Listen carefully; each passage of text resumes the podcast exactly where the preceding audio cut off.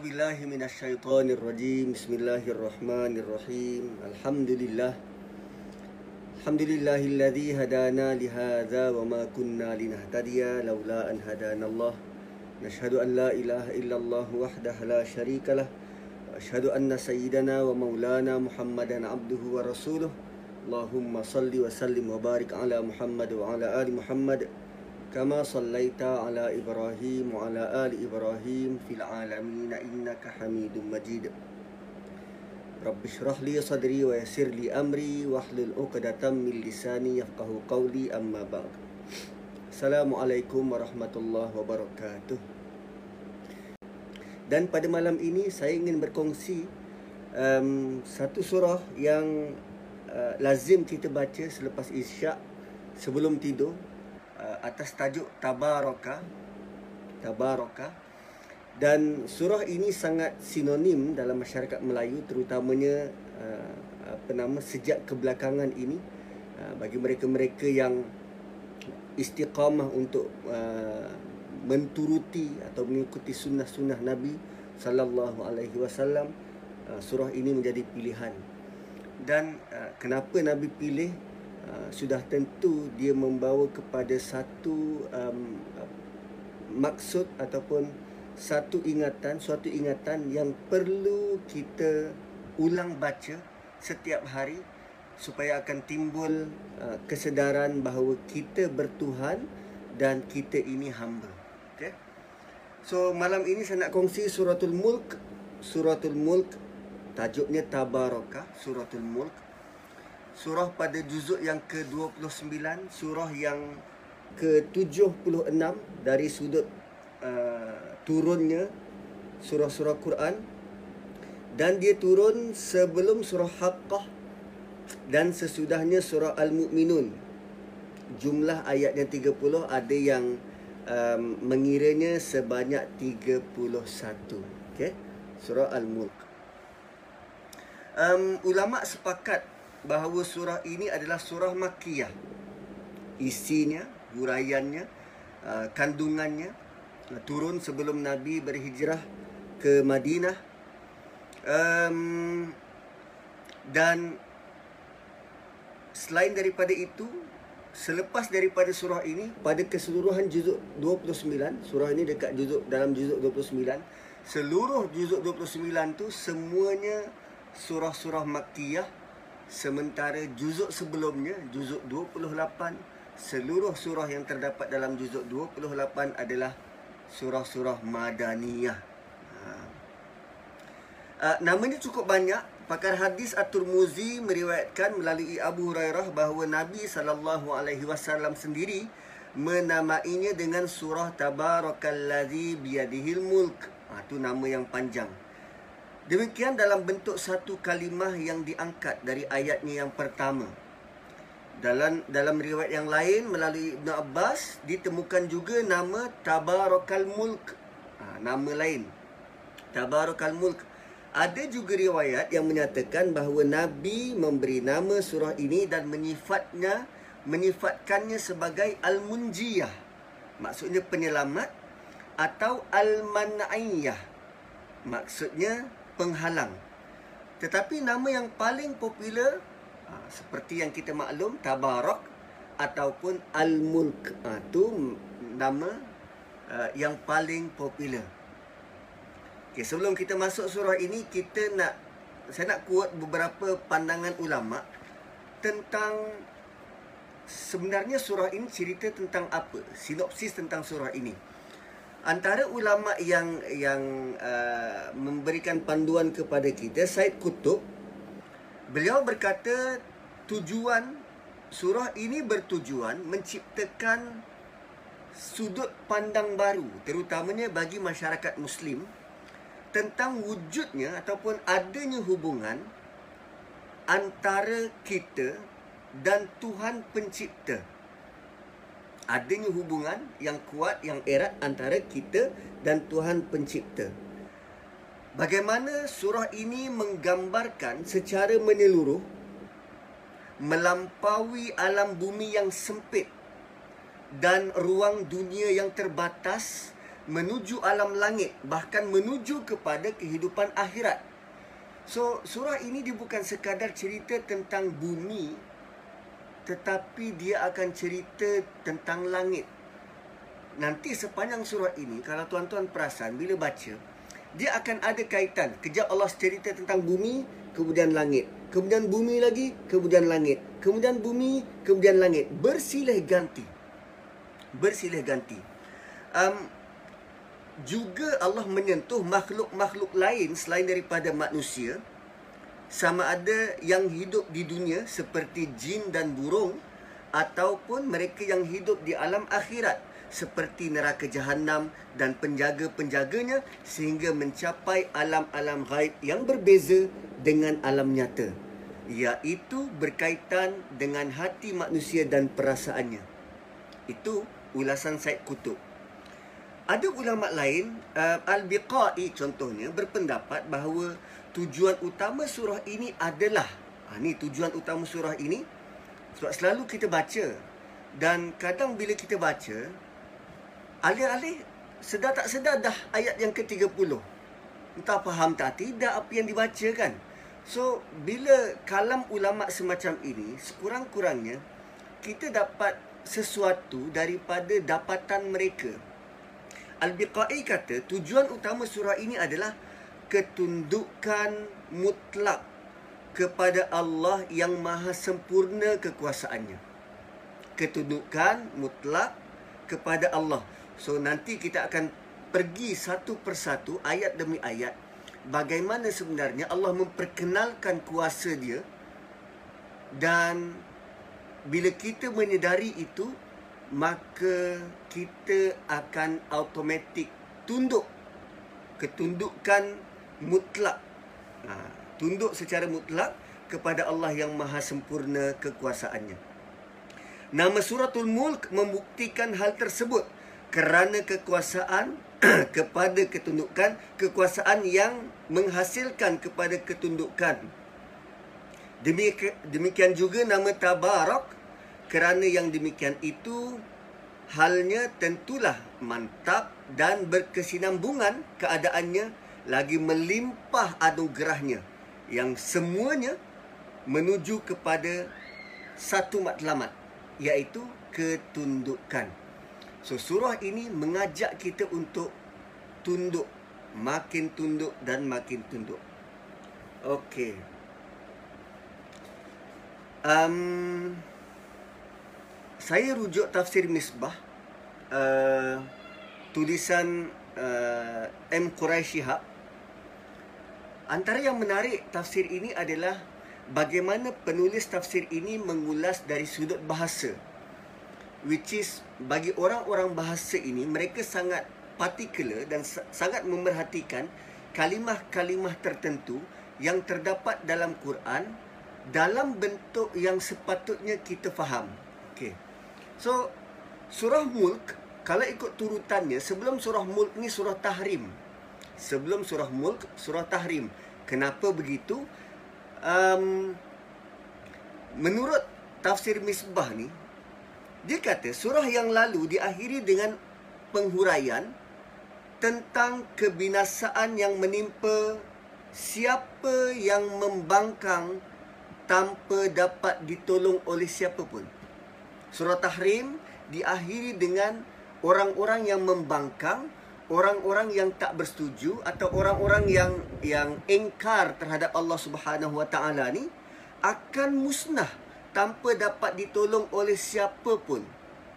Sebagaimana yang terjadi pada isteri Nabi Nuh dan isteri Nabi Lut. Semua akan mudah. Eh, semua akan musnah. Semua akan kecewa dan semua akan hampa tanpa dapat dibantu dan ditolong. Dan kebahagiaan diraih oleh yang taat tanpa dapat diganggu oleh siapa pun. Sebagaimana halnya isteri Firaun dan Maryam. Asiyah dan Maryam. Ini kerana okay, surah yang lepas disebut di akhir tu tentang mereka-mereka yang bakal uh, bakal musnah dan mereka-mereka yang taat yang bakal mendapat kebahagiaan. Ini disebabkan kerana yang mengatur semua itu adalah kuasa Allah Subhanahu wa taala serta limpahan anugerahnya. So itu hubungan kait antara surah sebelum surah Tahrim dan suratul Mulk. Bagaimana ada orang yang um, binasa dan ada orang yang berjaya, semua itu kerana limpah kurnia daripada Allah Subhanahu Wa Taala. Itu munasabah atau hubungan kait antara surah sebelum dan suratul Mulk. So, jom kita mulakan um, surah yang mengandungi 30 ayat, 30 ayat suratul Mulk uh, pada juzuk yang ke-29. Normalnya kita baca sebelum kita tidur, selepas Isyak dan ada surau dan masjid yang um, apa nama uh, yang melazimi membacanya selepas daripada solat Isyak beramai-ramai. Kadang takut kalau balik rumah dilupa kan. Sampai rumah dapat remote uh, tengok Netflix lah, tengok apa nama berita lah, tengok sukan lah, dia lupa nak baca. Akhirnya penat dan tertidur. Okey.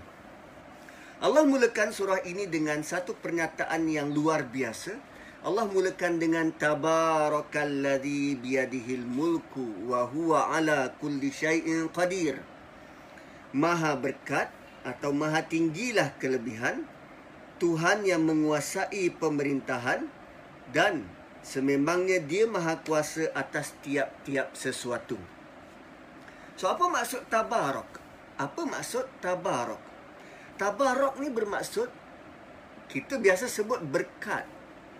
Berkat, barakah, berkat. Tabarak ni bermaksud bertambah, ziyadah, bertambah daripada satu biji benih menjadi hutan belantara. Ha tu. Uh, bukti berkat tu macam mana?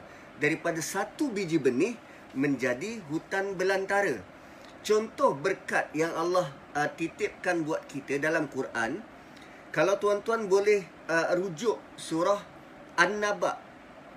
Surah An-Naba Allah kata wa anzalna minal mu'sirati ma'an sajjaja linukhrija bihi habban wa nabata wa jannatin alfafa.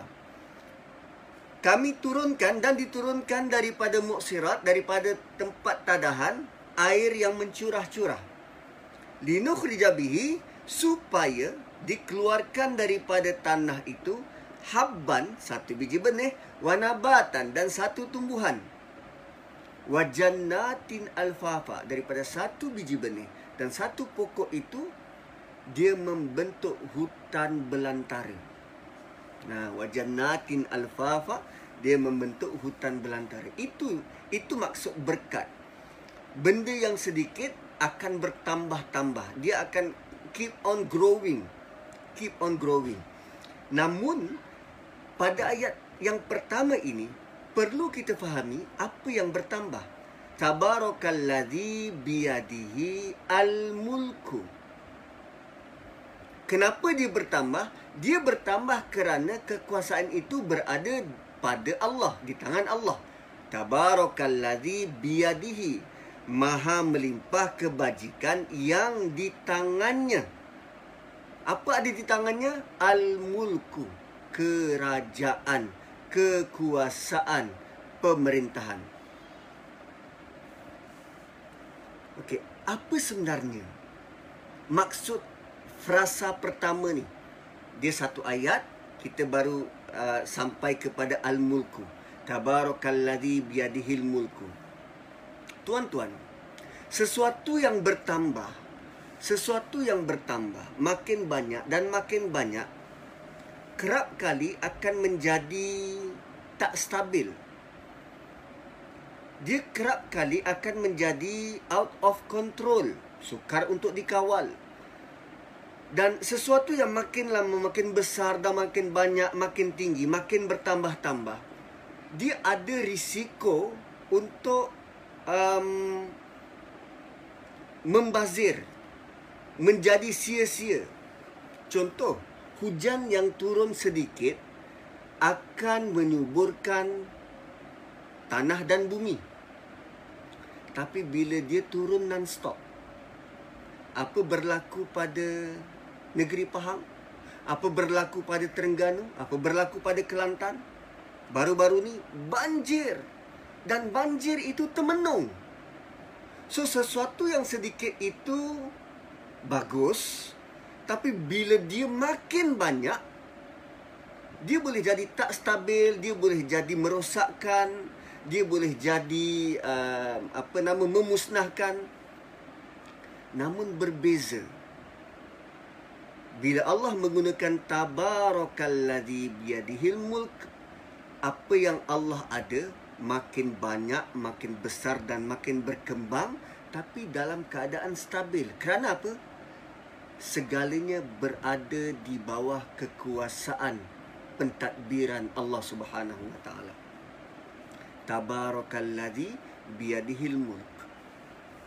Sesuatu yang berkembang semakin banyak bertambah-tambah uh, apa nama kita sebut sebagai keberkatan terutamanya bila berada di bawah penguasaan kekuasaan Allah Subhanahu Wa Taala dia under control dia tetap kekal dia tetap stabil terutamanya kerajaan dan dalam konteks ini Allah nak bagi tahu besarnya kerajaan Allah sebesar mana pun kerajaan Allah tetap di bawah kekuasaan dan di bawah kawalannya. Berbeza dengan manusia, makin besar organisasi, makin besar kerajaannya, makin sukar dikawal. Makin banyak hengki-pengki, makin banyak um, apa nama kita panggil selalu sebagai um, birokrasi. Tapi Allah tidak begitu. Kerajaan Allah tidak begitu. Allah mentadbir urus kerajaannya Allah sendiri yang mengatur semuanya kita katalah kita apa um, presiden kan kita presiden sebuah negara dan kita katakan pada rakyat jelata saya akan ambil tindakan kepada mereka-mereka yang berani melakukan rasuah kita sebut begitu adakah kita personally akan ambil tindakan tak, kita ada jabatan bawah kita dan jabatan itu akan mengurus dan mengatur kaki tangannya untuk buat kerja. Saya sebagai presiden, saya hanya meletakkan dasar yang melaksanakannya orang lain. Allah tidak. Bila Allah kata wa huwas samiul basir, Allah sendiri yang mendengar dan Allah sendiri yang melihat. Wow. So bila ayat pertama ini dibaca, dengan um, berusaha untuk memahami kita sudah mula kepada proses satu ketundukan merasai berkuasanya Allah merasai besarnya kerajaan dia dan begitu besar kerajaan dia tetap stabil dan tak mungkin kita boleh Uh, menandingi atau atau mungkin tak mungkin kita boleh memikirkan betapa grandnya kekuasaan Allah Subhanahu wa taala. Tabarakalladzi biyadihil mulk malah Allah tambah lagi wa huwa ala kulli syai'in qadir bahawa dia berkuasa mengatur urus setiap sesuatu bahawa dia berkuasa mengatur urus setiap sesuatu. Kemudian, um, bila sebut tentang kuasa, okay? bila sebut tentang kuasa, kalau kita ada kuasa, kita kita ada tendensi, kita ada kebarangkalian untuk show off kuasa kita. Nak tunjuk yang aku ni berkuasa, maka aku bagi contoh Ha, kan? Biasanya kalau kita jumpa member reunion. Kau kerja mana? Oh, aku kerja sini. Kau kerja mana? Oh, aku sekarang kat mahkamah. Kau kerja mana? Ah, aku sekarang kat LSDN. So, kadang bila member call minta tolong, kau boleh tolong tak ni? Ah, kau jangan risaulah. Aku banyak kabel. So, nak menunjukkan yang kita berkuasa, kita guna kabel kita untuk tolong dia. Kita nak tunjuk yang kita ni reliable pada kawan kita dan nak tunjuk yang kita ni ada kuasa. Dan capable untuk buat. So bila Allah kata allazi biyadihil mulk yang di tangannya kerajaan dan kekuasaan. So Allah bagi satu contoh nak menunjukkan yang dia benar-benar berkuasa. Dia benar-benar berkuasa. Okey. Macam mana? Allah kata Allazi khalaqal mauta wal hayata. Kau nak tahu aku berkuasa macam mana? Allazi khalaqal mauta wal hayata. Tuhan yang maha kuasa ini contoh dia berkuasa adalah dia menciptakan yang menciptakan institusi kehidupan dan institusi no institusi kematian dan institusi kehidupan. Tuan-tuan mana orang yang berkuasa atas muka bumi ini yang boleh meniru apa yang Allah buat ni?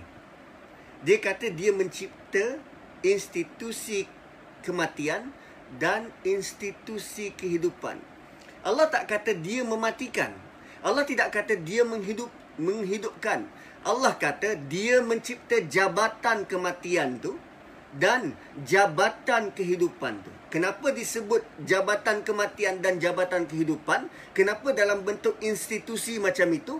Kerana Allah kata al-mauta ada alif lam, dia isim dan al-hayata. Alladhi khalaqal mauta wal hayata. Maksudnya macam mana? Tuan-tuan, apa yang kita faham tentang mati? Orang tu habis nyawa, uh, apa nama roh dicabut dan dia mati. Itu je. Bagi kita orang Islam nampak saudara kita mati, apa perlu dibuat? Kita perlu um, mandikan, kapankan, sembahyangkan dan tanam, kebumikan. So urusan selepas kematian ni dalam pandangan mata kita perkara tu Namun apa berlaku sebenarnya pada manusia? Apa sebenarnya yang berlaku pada manusia sewaktu kematian? Semua itu Allah uruskan, Allah cipta SOP-nya. Selepas keluar roh daripada badan, apa berlaku? Roh itu ke mana? Siapa yang jemput? Siapa yang bawa? Siapa yang heret? Siapa yang tarik? Dia ke mana? Dia disimpan di mana? Dia menunggu di mana? Semua itu Allah cipta institusi kematian. Jasad kita diurus macam mana? Apa berlaku dalam tanah? Siapa yang menghurainya, mengurainya? Dan bagi orang-orang yang mati syahid, jasadnya tu preserve, kekal begitu. Wow, dia bukan sekadar mati.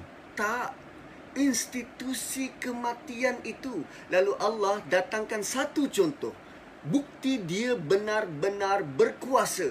Kerajaannya sangat besar, sangat stabil, malah bertambah-tambah. Apa bukti dia? Dia mencipta kematian. Itu luar biasa. Dan kematian yang dicipta tidak boleh ditiru. Tidak boleh diciplak hantarlah ke negara China. China tak boleh cipta kematian. Tak boleh ciplak. Tak boleh buat serupa. Makhluk tiada kemampuan untuk buat begitu. Lalu Allah datangkan satu contoh. No. Actually dua contoh. Kehidupan, eh, kematian dan kehidupan. Yang kita tak boleh tiru, kita tak boleh ikut, kita tak boleh buat. Maka ayat kedua sudah semakin tunduk kita. Wow. Masya Allah la quwata illa billah. Masuk ayat kedua kita sudah semakin tunduk. Maka kenapa Allah tunjuk kekuasaan dia ni? Tadi institusi kematian. Untuk lebih detail, tuan-tuan boleh baca akhir surah Waqiah. Akhir surah Waqiah Allah ada sentuh tentang apa berlaku kepada roh kita setelah kita mati. Apa berlaku kepada roh kita setelah kita mati. Allah sebut di hujung surah Waqiah fa amma in kana minal muqarrabin. Roh orang-orang yang muqarrabin. Siapa muqarrabin? Yang rapat dengan Allah. Sentiasa ingat Allah. Dia uh, buat benda baik menjadi batu asas kepada orang lain ikut. Uh, muqarrab. Hidupnya tu rapat dengan Allah. Farauhun wa raihan wa jannatu na'im. Roh dia itu akan disambut. Disambut dalam keadaan macam mana? Maka dia beroleh rehat, kesenangan dan rahmat kesegaran serta syurga kenikmatan. Tiga benda roh tu dapat. Keluar daripada jasad terus disambut begitu. Kemudian wa amma in kana min ashabil yamin. Jika dia pada hidupnya kategori ashabul yamin, golongan kanan. Maka rohnya disambut macam mana? Fasalamul laka min ashabil yamin dia roh dia tu akan disambut dengan salam sejahtera. Malaikat berbaris menyambut salam, memberi salam kepada rohnya tu. Golongan kedua. Golongan ketiga. Wa amma in kana minal mukazzibin ad-dallin. Bagi mereka yang mukazzib, yang deny dan dallin yang sesat, fanuzulum min hamim. Dia punya welcoming drink cecair yang menggelegak. Watasliyatu jahim dan dia dilemparkan ke dalam neraka. So roh kita keluar dia ada tiga potensi pertama muqarrabin kedua ashabul yamin ketiga ashabus shimal dalam konteks ini dalam ayat tadi tu Allah kata minal mukazzibin ad-dallin. So itu antara institusi kematian yang Allah sudah pun susun, susun atur SOP-nya. Tak ada siapa, tiada sebarang makhluk boleh campur tangan. Roh ini ke mana? Roh yang ini ke mana? Tak ada. Eksklusif milik Allah Subhanahu Wa Taala. Jam menunjukkan 8.30, kita akan berhenti 8.40. So bersama-sama kita adalah jemaah Surau Al-Ulum uh, Kota Damansara. Um, dah lama tak berjumpa dan insya-Allah kalau apa nama PKP di, ditarik dan semua kembali seperti sedia kala dan kita akan berjumpa bersua muka. Namun untuk uh, kuliah bulanan semacam ini inisiatif daripada pihak surau untuk uh, apa nama membuat kuliah secara online dan moga-moga sedikit perkongsian pada malam ini kita boleh ambil sedikit sebanyak dan kita boleh mendapat sesuatu insya-Allah. So tujuan Allah bagi tahu tu allazi khalaqal mauta wal hayata Allah bukan sekadar bagi tahu tentang mati dan hidup. Bukan sekadar nak show off ini kuasa aku. Tak, ada tujuan. Apa tu tujuannya? Liya beluakum ayyukum ahsanu amala supaya memberi ujian menguji kamu liyabluwakum untuk menguji kamu ayyukum ahsanu amala. Mana antara korang yang memperbaiki diri? Ha, mana antara korang yang memperbaiki diri yang berusaha untuk memperbaiki diri? Allah sebut ahsanu amala amalan yang terbaik dan bukan dalam bentuk aksaru amala yang paling banyak buat amal. Dan ahsanu amala pula sangat besar rahmat Allah bila menggunakan perkataan ahsanu instead of al ahsan tanpa alif lam nak merujuk kepada Allah tidak nak um, apa, apa nama uh, kita buat amalan terbaik tetapi Allah nak kita menambah baik amal kita. Jadikan dia lebih baik dan lebih baik dan lebih baik. Itu maksud ahsanu amala. Liyabluwakum ayyukum ahsanu amala. Dan lebih menarik bila Allah mulakan ayat ini dengan allazi khalaqal mauta yang mencipta kematian. Instead of Allah sebut biasanya kita kata hidup dan mati. tapi Allah dahulukan kematian. Kenapa? Untuk kita rasa lebih penting memperbaiki amalan ini bila kita diingati tentang diingatkan tentang kematian. Besok nak mati, apa yang kau nak sumbang? Wow. Saya 2 3 hari lepas semalam kot. Semalam saya baca status uh, Facebook uh, kawan saya, kawan lama um, apa nama beliau sangat berbesar hati uh, bagi pengumuman mohon ampun dan maaf daripada rakan-rakan kalau ada hutang uh, kalau ada apa nama kesalahan salah silap mo- mohon di diampunkan. Walhal bukan raya pun. Tak ada apa-apa occasion. Beliau acap kali berusaha untuk memperbaiki diri. Mohon ampun dan maaf secara terbuka macam tu. So um, itu an- antara perkara-perkara yang kita perlu lihat dan perlu contohi. Sebab apa? Kita nak memperbaiki diri kerana kita bila-bila masa boleh mati. So usahanya nampak macam eh eh dia ni raya lambat lagi. Tapi sekurang-kurangnya dia berusaha untuk membersihkan diri. Mohon keampunan mohon kemaafan daripada orang-orang yang mungkin pernah disakiti. So itu antara antara perkara-perkara yang yang menyentuh hati saya. Dan bila baca ayat-ayat uh, terutamanya ayat kedua surah al-mulk ni bila Allah mulakan dengan al-mauta itu dia merupakan peringatan yang yang menakjubkan. Kita ingat mati lalu kita bersedia untuk mati. Okey.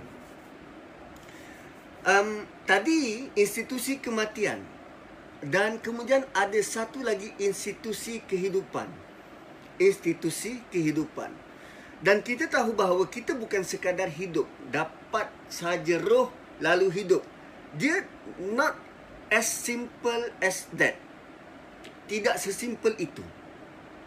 Hidup yang kita rasai ini dia bukan sekadar hidup tetapi dia melibatkan gabung jalin pelbagai jenis sumber. Sumber udaranya. Dan udara itu bukan sebarang udara. Kena oksigen dan oksigen tu bersilih ganti dengan karbon dioksida dan oksigen itu perlu disedut sekurang-kurangnya kalau normal disedut daripada hidung atau mulut masuk ke dalam paru-paru.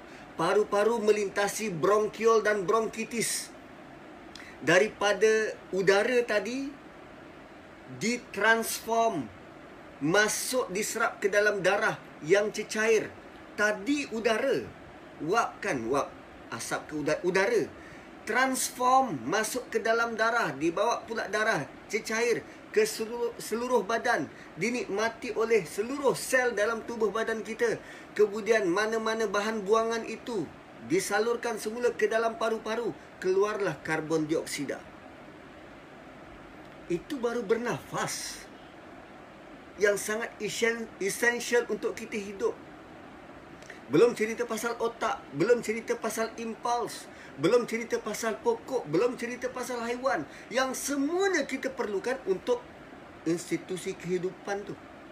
Belum cerita bumi dan lapisan ozonnya, belum cerita matahari, belum cerita bulan. Dan dengan adanya bulan tu kita ada pasang surut. Hu, kalau nak cerita tentang institusi kehidupan dan semuanya dikawal selia oleh Allah Subhanahu wa taala. Tanpa sebarang cacat. Tanpa sebarang cacat. Bila Allah kata wa huwa ala kulli syai'in qadir benar-benar Allah itu mampu dan benar-benar Allah itu menguasai. Okey. Kemudian Allah bukan sekadar kata itu ditutup pula ayat kedua dengan wa huwal azizul ghafur. Aziz powerful dan full authority Okey, Aziz ni dia full authority, ada kuasa penuh. Tiada birokrasi. Dia sendiri yang urus, dia sendiri yang arah, dia sendiri boleh buat. Dia sendiri dengar, dia sendiri lihat, dia sendiri tahu. Wahwal Aziz Dan di hujung tu Allah kata Al-Ghafur. Dia maha pengampun. Kita ada lagi lima minit. Allah kata dia maha pengampun. Apa kaitan? Tadi sebut tentang kerajaan. Kerajaannya sangat besar, sangat stabil. Malah kerajaan dia penuh keberkatan. Kemudian Allah bagi tahu dia berkuasa. Dan contoh bukti kekuasaannya adalah institusi kematian dan institusi kehidupan. Lalu Allah kata kami cipta semua itu. Kami bagi contoh begini supaya menjadi ujian kepada kamu. Membaca ayat ini menyedari menjadi ujian kepada kamu. Adakah mana antara kamu yang mengambil iktibar ambil iktibar kekuasaan Allah lalu memperbaiki amalan masing-masing. Maka dia adalah Tuhan yang full authority dan Tuhan yang maha pengampun. Asal pengampun tiba-tiba kat ujung? Tuan-tuan, sebelum kita melalui fasa tadabbur ayat 1 dan 2,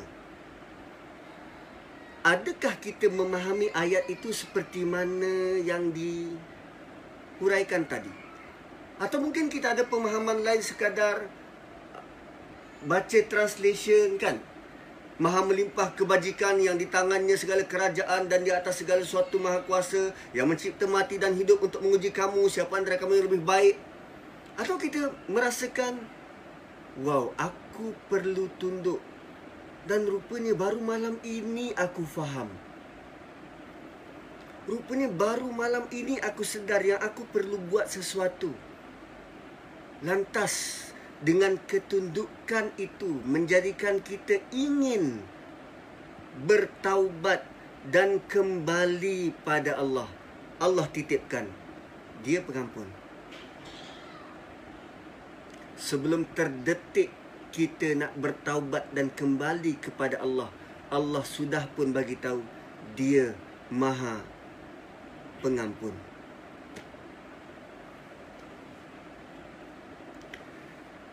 Hui dahsyat. Dahsyat. Dua ayat suratul mulk merupakan dua ayat yang sangat dahsyat dan sangat luar biasa. Okey. Um, perasan tak Ah ha, 8.40 lah kan Dah isyak 8.40 Okey uh, Penutup um, Perasan tak Ayat pertama dan kedua Allah tidak sebut nama. Tabarakalladzi biyadihil mulku wa huwa ala kulli syai'in qadir. Alladzi khalaqal mauta wal hayata liyabluwakum ayyukum ahsanu amala wa huwal azizul ghafur. Allah guna kata ganti nama.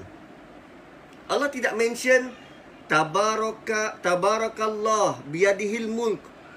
Keberkatan bagi Allah yang di tangannya kerajaan. Tak Allah kata alladzi yang Kemudian alladhi lagi sekali yang kemudian um, wahwa dia. Allah tak mention sebarang nama pun. Dan Allah masih kekalkan misteri, masih mengekalkan kemisterian. Sehinggalah nanti kita sampai pada ayat yang ke um, ayat yang ketiga. Tapi sampai ayat kedua Allah masih belum bagi tahu siapa nama dia. Nak tahu penjelasan lanjut? Insya-Allah bulan depan kita bersama lagi dalam siri Suratul Mulk. Barakallahu li wa lakum. Assalamualaikum warahmatullahi wabarakatuh.